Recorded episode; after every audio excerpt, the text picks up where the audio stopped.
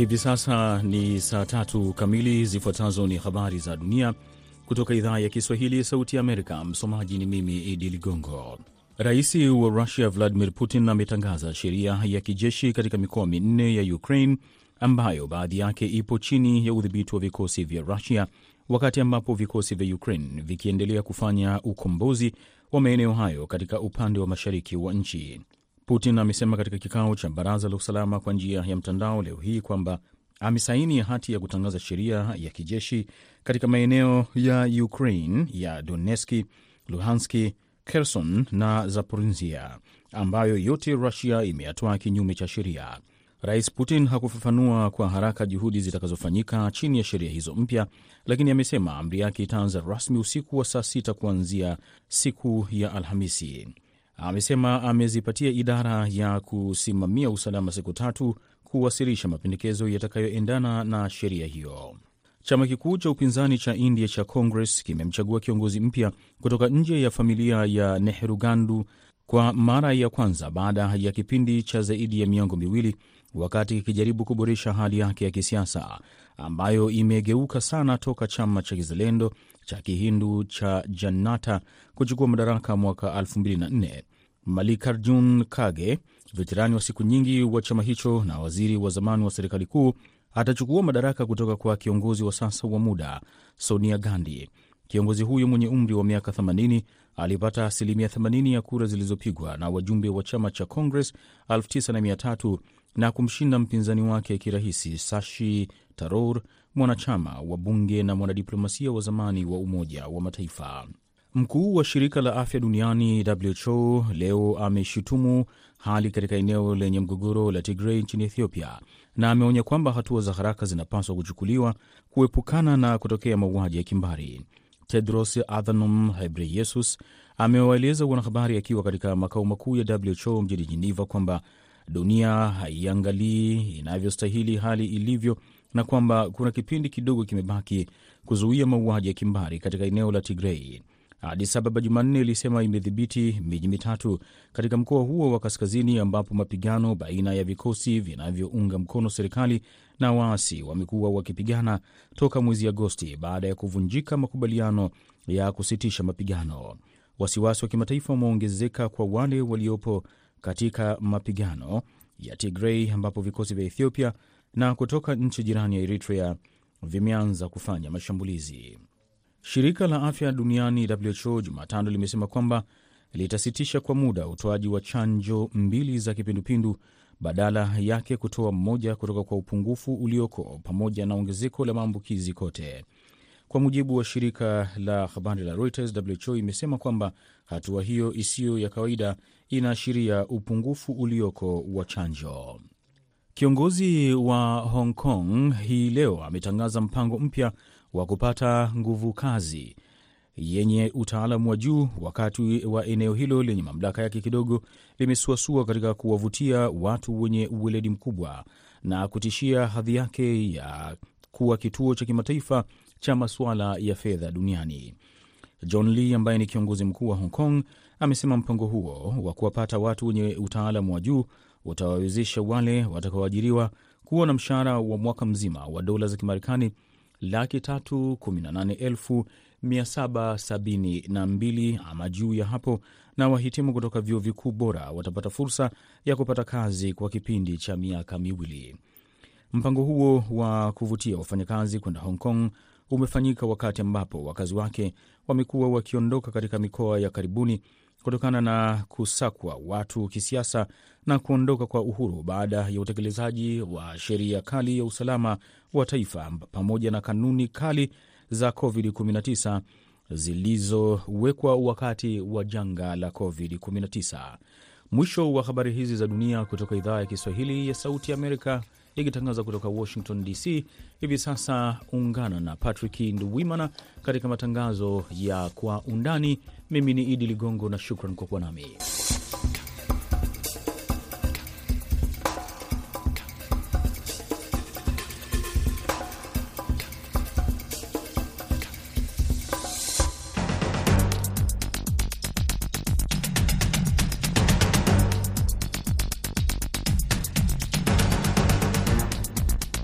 Karibu msikilizaji wetu katika kipindi cha Undani ambacho huzungumzia kwa undani masuala tofauti ya kisiasa, kiuchumi na kijamii.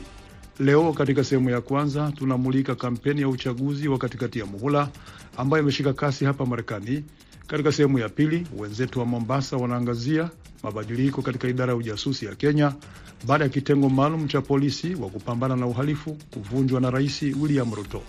Undani leo mko nami Patrick Nduimana, karibu.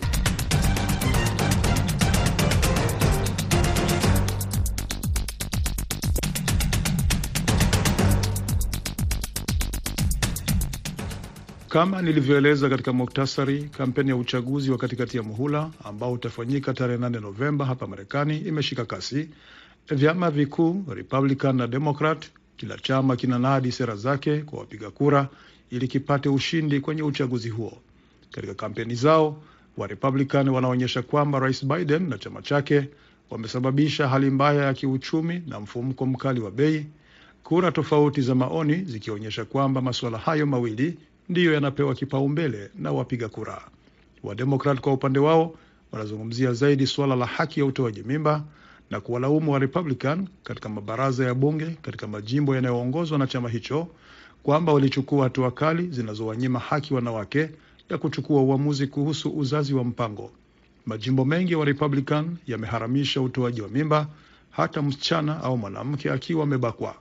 Ni baada ya mahakama ya juu ya Marekani kubatilisha mwezi Juni mwaka huu haki ya kikatiba ya tangu mwaka wa 1973 maarufu Roe v. Wade ambayo ilikuwa inamruhusu mwanamke kutoa mimba ikiwa bado changa kutokana na matatizo ya kiafya au ikiwa amebakwa au ikiwa nahisi hayupo tayari kuzaa mtoto. Uamuzi huo ulichochea maandamano makubwa ya wanawake kote nchini Marekani. Katika uchaguzi wa katikati ya muhula mwaka huu, viti vyote 435 katika baraza la wawakilishi vinagombaniwa na katika baraza la Senate ni viti 35 kati ya 100. Wademokrati ndio wengi kwa sasa katika baraza la wawakilishi na katika baraza la Senate Wademokrat na Warepublican wana viti sawa 50 kwa 50. Basi ili kupata kwa undani umuhimu wa uchaguzi huu wa katikati ya muhula, nimezungumza na mchambuzi wa siasa za Marekani Profesa Timothy Sadera kutoka jimbo la Georgia na nimeanza kumuuliza mtazamo wake kuhusu uchaguzi wa mwaka huu. Kulingana na jinsi ambavyo siasa zaelekea hapa Marekani ni kwamba uh, msimu wa kati, haswa wakati ambapo sasa rais aliyepo na chama kinachoongoza kwa sasa uh, wana Republican pia wanatafuta mbinu za kuweza kuwakosoa. Kwa hivyo ni wakati wa kutupiana majembe huku na kule, na pia kuweza kuchimbua na kusema ya kwamba mlisema hamkufanya na jinsi haswa inapoonekana ni kwamba wengine wanaelekeza yale masuala sugu yanayoikabidhi yanayo nchi. Kwa mfano uh, pengine wanatumia siasa za haki ya mwanamke kutoa mimba, wengine wanaangalia uhamiaji, uchumi na mambo kama yale ambayo yanakita yana kwa wengi.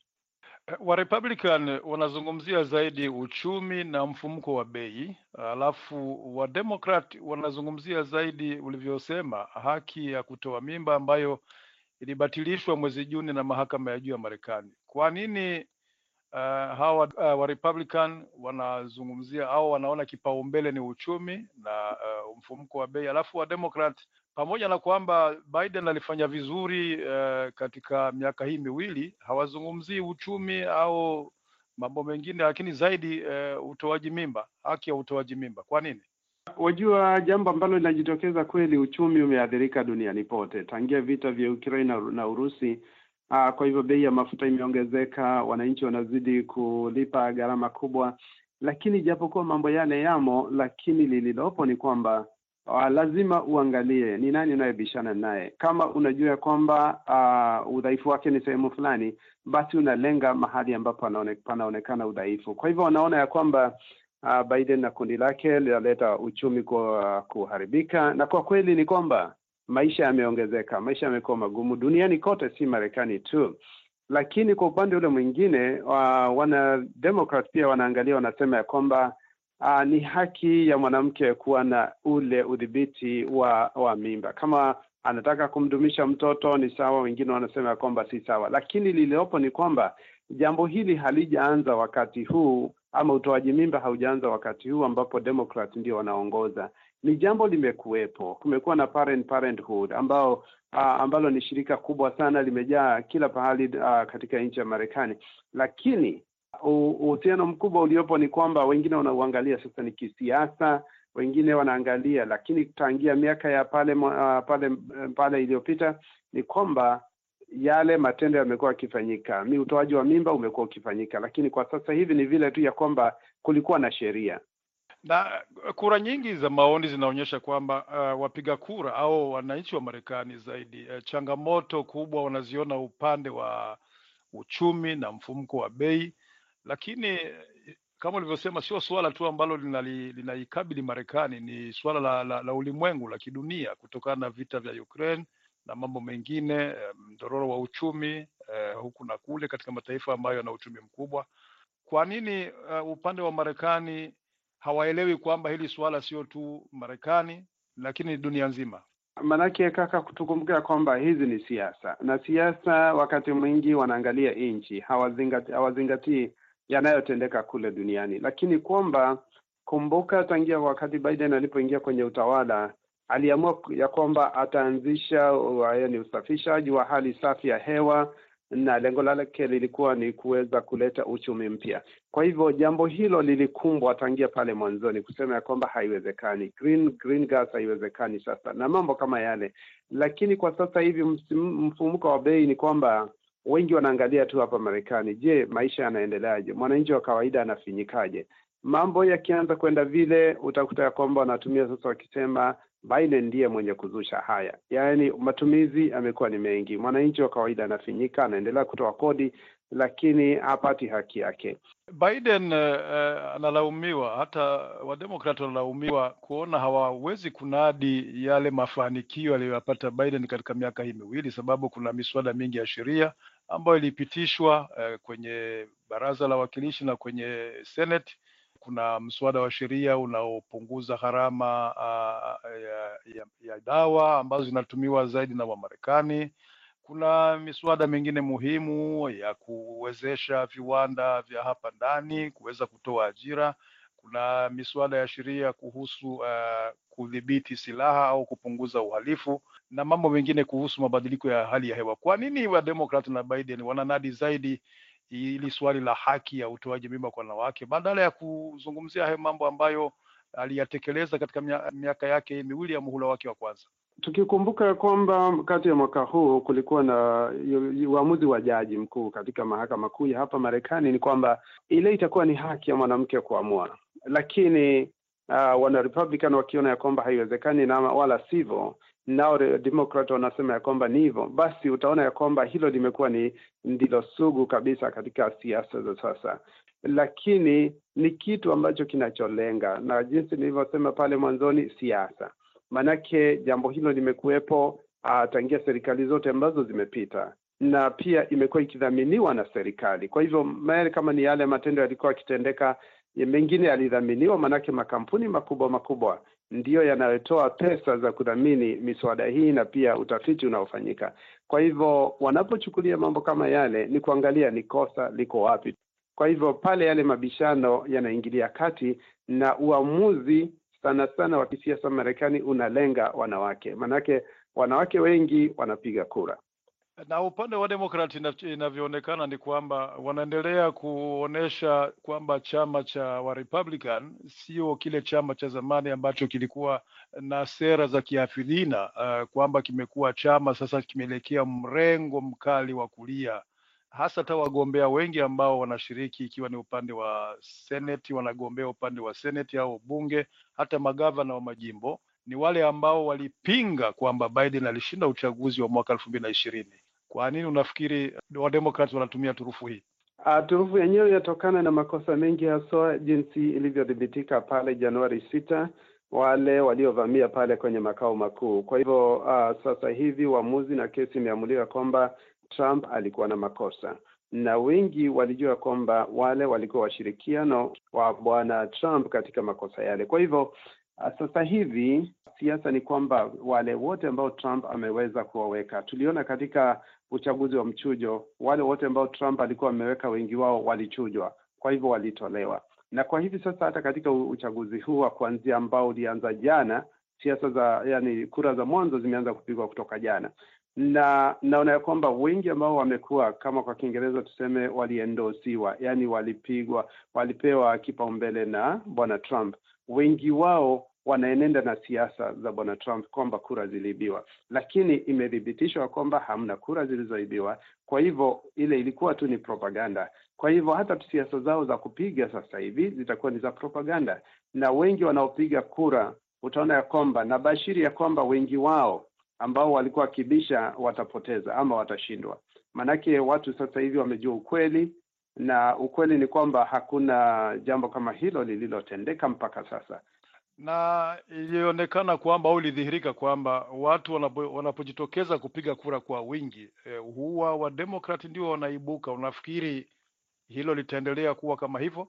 Uh, kwa sasa ndiyo yaonekana, kwa sababu sasa siasa zilizopo kwenye simu, kwenye mitandao, uh, kwenye runinga na popote pale, wengi wanajaribu kuita watu washuke na waende wakapiga kura, lakini kuna yale majimbo ambayo kawaida wao ni either Republican ama ni Democrat, lakini majimbo kama vile Georgia, Michigan, Arizona na majimbo mengine yale ndiyo yanatiliwa mwangaza, kurunzi zaelekezwa kule, kwa sababu haya ni majimbo ambayo sasa hivi yanajaribu kubadilishwa yao ya kidemokrat.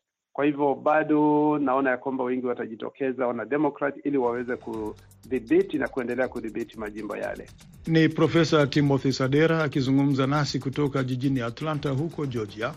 Punde tu tunaingia sehemu ya pili ya undani na wenzetu wa huko Mombasa.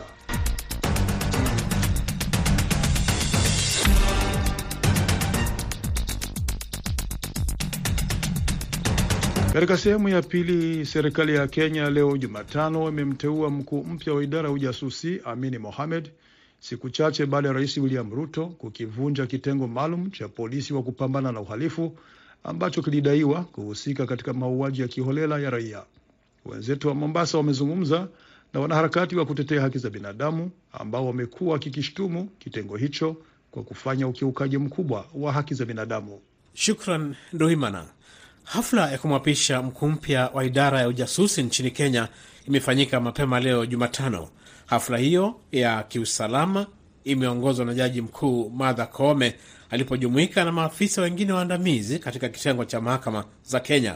Amin Ibrahim Muhamed amekula kiapo cha utii akiahidi kufanya kazi kwa ushirikiano wa karibu sana na vitengo vingine vya usalama nchini Kenya. Amerithi mikoba ya uongozi katika upelelezi nchini Kenya kutoka kwa George Kinoti aliyehudumu katika utawala wa Rais Uhuru Kenyatta. Watu wapatao 250 walikuwa wametuma maombi, wengi wakiwa ni maafisa wa ngazi ya juu katika usalama nchini Kenya, wakitaka katika nafasi hiyo ya kuwa mkuu wa idara ya ujasusi nchini Kenya, na ndiposa baada ya mahojiano wakachujwa na kusalia watu kumi, na hivi karibuni akatangazwa kwamba Amin Mohamed amepata kazi hiyo. Amezungumza na waandishi wa habari baada ya kula kiapo hicho na akafanya kwa utani kwamba angependa kuwa bora zaidi katika idara ya upelelezi nchini Kenya, na hata akaahidi kwamba anatoa nambari yake ya simu kuweka wazi kwa umma kwa mawasiliano na utendaji wa kazi ulio bora zaidi. Amesema kwa kauli yake kwamba yuko tayari kuisaidia nchi yake zaidi kuzidi ukabili ugaidi, utumiaji wa dawa za kulevya, uhalifu unaotendwa kupitia mitandaoni, ulanguzi wa watu na hata ulanguzi wa pesa ambao umekuwa ukishuhudiwa humu nchini na himaya nzima ya Afrika Mashariki na sehemu zingine mbalimbali mbali duniani. Hatua hii ni baada ya pata siku mbili rais wa Kenya William Ruto alikivunja kitengo cha polisi kinachotuhumiwa kwa mauaji ya kiolela, hatua ambayo imepongezwa na mashirika ya kutetea haki za binadamu, ingawaje wakati huo huo wanaghadhabishwa kwa kuwa rais William Ruto wakati huo alikuwa ni naibu rais. Kitengo maalum cha huduma ama Special Service Unit SSU ambacho kiliundwa zaidi ya miongo miwili iliyopita kimekuwa kikimulikwa kwa visa vya kupotea na mauaji katika miaka hivi karibuni. Mnamo Januari, polisi walianza uchunguzi baada ya mili iliyoharibika vibaya, ambao baadhi yake ilikuwa na dalili za mateso kupatikana kwenye mto magharibi mwa Kenya. Kulingana na jarida la Citizen la East Africa linasema kwamba takriban miili 39 ambayo haijatambuliwa yote ya wanaume ilitolewa kutoka mto Yale, na kulingana na shirika la Missing Voices, kikundi cha kampeni kilicholenga mauaji ya kiolela kilisema kwamba miili imejitokeza katika mito mingine ya Kenya chini ya hali kama hiyo ya kushangaza. Ugunduzi huo ulikuja huku ukiwa na hasira ya umma ya ukatili wa polisi na kile kinachoonekana kama kushindwa kwa serikali ya Kenya kuwajibisha maafisa polisi kutokana na matokeo ya mili hiyo iliyokuwa imepatikana imetupwa. Hata hivyo, Rais Ruto katika taarifa yake alilaumu mauaji hayo ambayo ilitekelezwa na kitengo hicho cha SSU na kuahidi kurekebisha sekta ya usalama. Wale ambao tulishindana na wao watulize boli, waliharibu nchi yetu, tuifanyie ukarabati na tuipange iweze kwenda mbele. Walikuwa na miaka mitano ambayo walitumia kuharibu mambo ya nchi yetu, mambo ya usalama ikaharibika, polisi wakabadilika, wakawa ni watu wa kuwaua Wakenya badala ya kuwalinda. Tumevunja ile ilikuwa inaitwa special sijui nini ya polisi ambayo ilikuwa inaua Wakenya kiholela through extrajudicial killings. Tamko la Rais William Ruto limepokelewa kwa hisia tofauti na wananchi wa Kenya, viongozi mbalimbali wa kidini na zaidi wanaharakati wa kutetea haki za kibinadamu, kwa sababu mara tu baada ya serikali kutambua kwamba imevunja kikosi hicho, naye rais akatoka wazi na kusema kwamba ndiye aliyetoa agizo hilo, kwa sababu limekuwa likihusika na vitendo ambavyo vya ukiukaji wa haki za kibinadamu. Sasa hapa VOA katika Kwa Undani tumezungumza na wanaharakati wa kutetea haki za kibinadamu. Tumemuuliza Francis Auma kutoka shirika la Muhuri walivyopokea habari nyingi tu kuhusu mauaji ya kiolela nchini Kenya. Sisi kama watetezi wa haki za kibinadamu tumeghadhabishwa, tumesikitika, maanake kila kukicha, miaka nenda miaka rudi, tunalia na familia ambao wamepoteza watu wao kwa njia ambayo eleweki. Watu wanapigwa risasi, miili zinapatikana mitoni, watu wamekufa kiolelaolela, watu wamepotezwa, na tumekuwa tukiuliza, tumeandika ripoti nyingi, tumeenda Serekunda, Gambia, African Commission kuuliza kwa nini Wakenya wanauawa kiolelaolela. Tumeenda UN bodi zote, tumeenda New York, tumeenda Washington DC, tumejaribu njia zote kujua ukweli wa mambo, maanake kila kukicha watu wanakufa kwa njia ambayo hazieleweki, na tunasemekana ni kuwa ni polisi, ni polisi, ni polisi, na kumbe hatujui kuendelea nini. Rais wetu hivi sasa Ruto amesema kulikuwa na special service unit ambao walikuwa wanashughulika na masuala hayo, na watu wengi wamekufa, hata mili imepatikana mitoni, zingine zinapatikana Yala, zingine zinapatikana Garissa, Tana na zingine Savo. Tumesikitika mno, na amekubali kuwa hii ni serikali. Kwanza kabisa, Ruto alikuwa ni deputy president ambaye ni makamu wa rais wakati wa Uhuru Kenyatta, na yeye ndiye alikuwa kichea Internal Security Council. Kama kuna sanction yoyote alikuwa anajua. Kwa hiyo miaka kumi alikuwa wapi? Mbona hakusema masuala haya? Sisi tuko na katiba iliyo hai na tunaheshimu katiba, Bills of Right. Kwa nini wewe kama deputy president unajua na umenyamaza mpaka unakuwa rais, ndio leo unakubali kuwa ni ninyi serikali ndio mnafanya mambo haya? Kwa hivyo tumesikitika mno, tumeshangaa, maanake kila kukicha waathiriwa, familia zao, watu waliokufa wanatusumbua watetezi wake za kibinadamu. Muhuri, watu wetu wako wapi? Muhuri, watoto wamekufa. Muhuri, mili imepatikana. Kwa hivyo ni jambo ambalo ni la huzuni, na sisi tunasema hatutakubali kwa njia yote. Hatutaki hii iwe tu watu wameongea na ime, imeisha namna hiyo. Twataka hatua za kisheria, wale wote waliohusika na masuala haya wafikishwe kizimbani. Twataka special rapporteur on disappearance ambayo anadili masuala ya disappearance na killings kutoka UN aje Kenya atathmini masuala haya, na tutafuatilia kwa njia zote. Tuko na listi, tuko na majina watu waliokufa lini. Kenya watu wamepata shida sana, kumbe ni serikali inaua watu. Kwa hivyo Ruto asiseme tu na haya maswali yaishe kuwa tumevunja hiyo kitengo, na hakuna hiyo kitengo. Tunataka reparation, tunataka watu walipwe zile familia na waende wa, waombe msamaha kwa nchi nzima. Kwa hivyo kama shirika pamoja na mashirika mengine tumesema hili suala ni zito na hatutaliachilia. Tumeghadhabika, watu wamepata shida, Wakenya wamekufa na serikali imekubali ni wao. Hili ni jambo ambalo lazima liangaliwe na mapana na marefu. Leo mapema serikali ya Rais William Ruto imefanya jambo lingine la kumwapisha rasmi kiongozi mkuu tena wa idara ya ujasusi. Mnatarajia nini kwake? tunatarajia afate sheria. Sisi wa Kenya vile mambo yanavyoenda, tuko na wasiwasi, maanake kama Ruto alikuwa kwa ile serikali nyingine, na hivi sasa anachagua watu ambao marafiki zake, labda tunavyosema, watu ambao labda amewa, amewaamini na amekuwa hata akitukana kinoti, kulikuwa kuna hakuna oda kabisa. Sasa tunahofia kuwa labda mambo yatakuwa ni yale yale, labda mambo yatakuwa ni kuvunja sheria. Huyu amenikosea kisiasa, huwa huyu ni mtu mshukiwa wa ugaidi, huwa tunataka Kenya iwe Kenya, mtu analipa ushuru, ako huru kufanya jambo lake bila kuhofia polisi. Kenya iko huru bila mtu kudhulumiwa. Afanye uchunguzi wa cases na angalie ni jinsi gani haki itendeke kwa mtu yoyote ambaye anaathirika, na tunataka katiba ifuatwe vilivyo.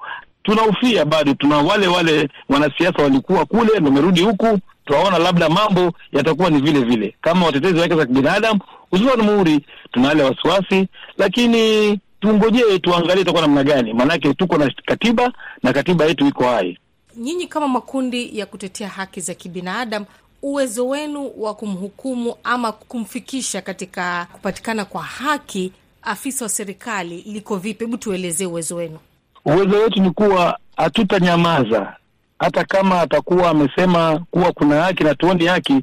Jukumu letu kubwa sisi kama watetezi wa haki za binadamu ni kuongea, kupaza sauti na kuangalia jinsi zote za kisheria, kuwa mtu aliyokosa, mtu amemdhulumu mwenzake, hata kama ni nani, hata kama ni rais, hata kama ni waziri, hata kama wewe ni mwanasiasa, mfanyabiashara, ni mtu mwenye rasilimali kubwa ama mwenye mali nyingi, sisi tunaangalia sheria, tutapiga kelele, tutakufata na tutaangalia jinsi nyingi ya kisheria vile utapata haki ambayo umeathiriwa. Kwa hivyo hatuogopi na katiba itafatwa vilivyo. Mnamo Disemba mwaka 2019 kikosi cha upelelezi kilifanya mabadiliko ya utendakazi wa vitengo vyake maalum. Maafisa wote katika kitengo cha polisi cha Flying Squad kilihamishwa kwa mara ya pili katika miaka miwili, na timu hiyo ilivunjwa na kufanyiwa marekebisho. Mkurugenzi wa upelelezi wakati huo alikuwa ni George Kinoti. Alisema kwamba alibadilisha jina na kukiita kitengo hicho cha utumishi maalum, yani Special Service Unit, ambacho sasa hivi ndio kimevunjiliwa mbali na Rais Ruto. Maofisa waliopangwa katika kitengo hicho walipokea mafunzo maalum ya ndani na nje ya nchi, na hivyo kuinua uwezo wao, ujuzi na maarifa yaliyolenga kufanya kitengo hicho kuwa na ufanisi zaidi. Awali, kabla ya kitengo hicho maalum cha Special Service Unit ama SSU, maafisa wa kitengo maalum cha Flying Squad walitumiwa zaidi kutekeleza majukumu maalum ya uvamizi. Pia maafisa hawa wa Flying Squad walikuwa wanaunga mkono maafisa wengine katika operesheni zinazohusiana na ugaidi. Katika kikosi ambacho ama vikosi maalum ambavyo vimekuwa vikifanya kazi chini ya kikosi hicho cha upelelezi, hali kadhalika vimekuwa vikijulikana kama vitengo maalum ambavyo vimekuwa vikishughulikia uhalifu kama vile uh, wa magari na pia vilevile vile miongoni mwa vitengo ambavyo vimekuwa vikifanya misako maalum chini ya idara hiyo ya upelelezi. Kurugenzi ya upelelezi ime, imekuwa ikirejea katika mfumo wake wa zamani wa kuajiri maafisa wa vitengo maalum kutoka vituo vya polisi, ikilenga wale ambao wamehudumu kwa angalau miaka mitatu. Maafisa ambao wanahudumu katika vitengo maalum walikuwa wanatambuliwa na tawi la kituo cha uhalifu na kupendekezwa na kamanda wa polisi wa eneo hilo na afisa mkuu wa kitengo cha uhalifu. Maafisa wa polisi wanaohusishwa na vitengo vya misako maalum hujitokeza kwa kulinganisha na wenzao kutoka kazi ya kawaida. Kitengo hicho katika visa vingi hawapelekwi kukamata watu kwa sababu misheni yao inahusisha ufyatulianaji wa risasi ambao mara nyingi huishia kuwa vifo vya washukiwa. Na kufikia hapo basi, muda hauturuhusu kuendelea zaidi, tutawarudisha kwa wenzetu Washington. Ni washukuru wenzangu wa huko Mombasa. Undani inakamilisha muda wake kwa leo. Ni washukuru wote waliochangia katika kipindi hiki. Sina la ziada. Patrick Nduimana nina wage nikiwatakia usiku mwema.